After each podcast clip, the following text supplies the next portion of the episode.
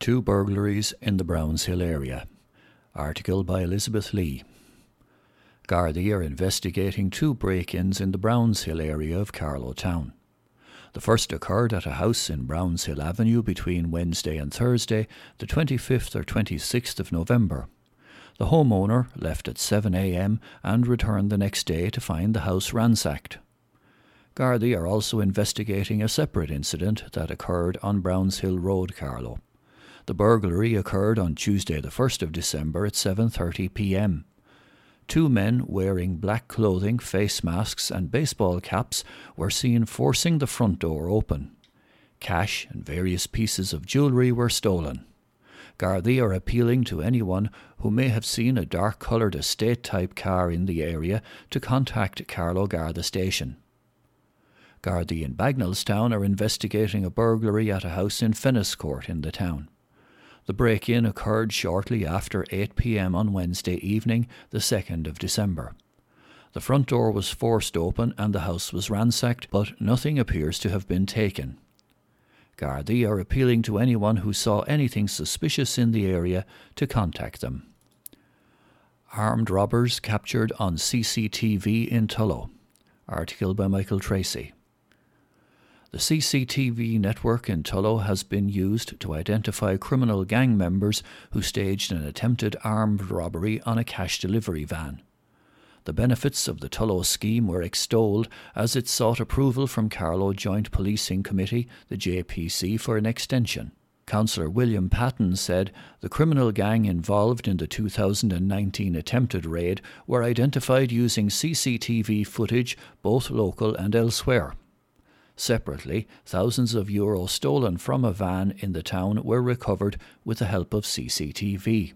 It had also assisted in the tracking down of a tourist car that had struck the side of a parked vehicle on Abbey Street without stopping. They were contacted and the tourist rectified the situation, said Councillor Patton. The scheme has been in operation since 2018. There are currently 16 cameras on the major approach roads, and the aim is to add 22 more. There were still camera black spots locally, and it was hoped to future proof the scheme, explained Councillor Patton. He added that the scheme was operated strictly on GDPR guidelines. The ultimate purpose of the CCTV was to deter criminals from committing crime in Tullow. We hope criminals realise that Tullow is not the place to be and they will bypass it for elsewhere, added Councillor Patton. Tullow will never be crime free, but we hope it was free of serious crime. Members of the JPC approved the extension. Prominent Leighlin Bridge man recalled in new book. Article by Michael Dawson. An accomplished man a biography of Leighlin Bridge born Robert Donovan goes on sale this week. Researched and compiled by John O'Donovan, the 154 page hardback shines a light on the career of a noteworthy Carlow man whose involvement in national affairs has hitherto been largely overlooked. John first came across the Robert Donovan name some years ago while researching the 1918 general election in Carlow and, given the similarity to his own surname, he was prompted to investigate further with a view to writing an article for Carloviana, the Journal of Carlow Historical and Archaeological Society. However, after some preliminary research, it soon became clear that Robert Donovan was a significant figure in late 19th century and early 20th century Dublin, and the volume of information unearthed could not be compressed into a single article. The project became a consuming interest for John, and over the past four years he has exhaustively researched the background and career of this distinguished Carlow man. Weekly visits to the National Library in Dublin, as well as long hours in the libraries at Trinity College and UCD, revealed much information. In addition, several archives were consulted, and many individuals, among them descendants of Robert Donovan, were interviewed. The original plan to produce an article had evolved into a more ambitious undertaking, a biography in book form. One of the most enjoyable aspects of research is sourcing people and contacts who may have relevant information about my subject, said John. I met and spoke with so many interesting people and am still in contact with some of Robert's relatives, most notably his last surviving granddaughter, who lives in Oxford. John says that their generosity in sharing Robert's personal papers and letters gave him a unique insight into the man. Robert Donovan was born and raised in Leighlin Bridge, where his parents had a small drapery shop on Bridge Street, now Main Street.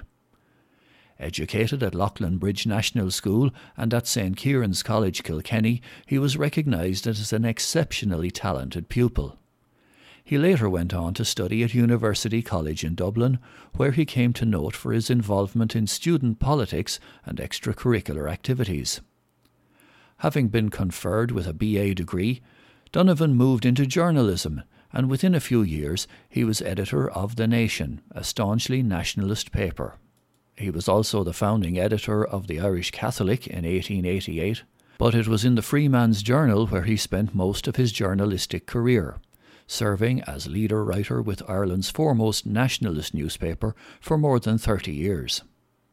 Highly regarded as a journalist, he had a unique writing style, as well as an ability to produce an article on almost any subject at a moment's notice. Also, his editorials on the big political issues of the day, which appeared in the Freeman's Journal, are believed to have had a considerable influence on the shaping of public opinion. A committed nationalist, Donovan was an ardent supporter of Home Rule, working closely with the leadership of the Irish Parliamentary Party, and on two occasions he was in the running to become MP for Carlow. At the by election of 1908, he was offered the Irish Party nomination, but even though he was anxious to serve in the Westminster Parliament, for family reasons he was forced to decline. Robert Donovan was also selected as the nationalist candidate for Carlow at the 1918 general election, but with Sinn Féin in the ascendant, he eventually withdrew from the contest. Education was the other big issue that concerned Robert Donovan for almost his entire lifetime, and as a journalist, he campaigned incessantly for reform in this area. He served as a Commissioner for National Education, and he also played an important role in the establishment of the National University of Ireland. In 1910, Robert Donovan was appointed Professor of English Literature at University College Dublin, and he also became a lifelong member of its governing body. In addition to his work as a journalist and an academic, Robert Donovan was, throughout his lifetime, publicly identified with several organisations that campaigned for a change in Irish society.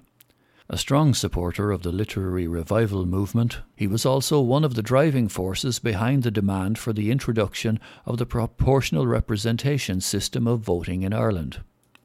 During the 1920s, he was chairman of the Committee on Evil Literature, a body established by the Free State government to determine if additional censorship was warranted. He was afterwards appointed a member of the Censorship of Publications Board. John O'Donovan, a native of Ballon and a former teacher at Tullow Community School, has for many years been keenly interested in local history and politics. Ned Doyle of Ballon, a political profile, was his first publication, and he went on to write Members and Messengers, Carlow's 20th Century Parliamentarians. A member of CHAS, John has written a number of articles for Carloviana over the years, having previously been a regular contributor to the Ballon Rathoe Chronicle, sadly no longer in publication. An accomplished man, a biography of Robert Donovan, journalist, academic, and political activist, is priced at 15 euro and is a limited edition. The book can be sourced directly from the author. Inquiries via email to o'donovanjw at gmail.com. Rathvilly historian unearths hidden gems from the 1800s. Article by Suzanne Pender. A snapshot into the social history of Rathvilly has been unearthed in the form of an old grocer's accounts book dating back to the 1800s and lots of photographs of times past in the village. Well known local historian Tommy Doyle from Rathvilly has this week reached into his collection of historical items to highlight a grocery accounts book and a collection of old photographs of Rathvilly. The grocer's account book was discovered about 20 years ago while workmen were thatching the roof of a house just outside Rathvilly. The old book, believed to date from the 1800s, contains pages and pages of people's weekly purchases, with everything from a pound of butter, which cost one shilling and ninepence, to three stone of coal for six shillings and a halfpenny. Tobacco was the princely sum of four and a half shillings, while milk was twopence. It seemed to be an old accounts book from a shop. It was discovered in the attic of a house while it was being thatched. That old house has been demolished since and a new house in its place, explains Tommy. Another fascinating item Tommy has is a rare photograph of the old chapel in Rathvilly. The photograph dates from the mid to late 1800s before this original chapel was demolished to make way for the new chapel, St Patrick's Church, Rathvilly. Tommy explains that the Tobin family from Rathmore had the photograph of the old chapel, believed to be the only one in existence. The altar rails from the old chapel were brought to Talbotstown and Tinnock and used there sometime in the late to mid 1800s as they were building St Patrick's. The old chapel was beside the graveyard, but it has completely disappeared now, said Tommy. Tommy also has a number of old photographs of Rathvilly, including ones from the 1800s, as well as a very memorable photograph from 1961 when Rathvilly proudly won its first National Tidy Towns title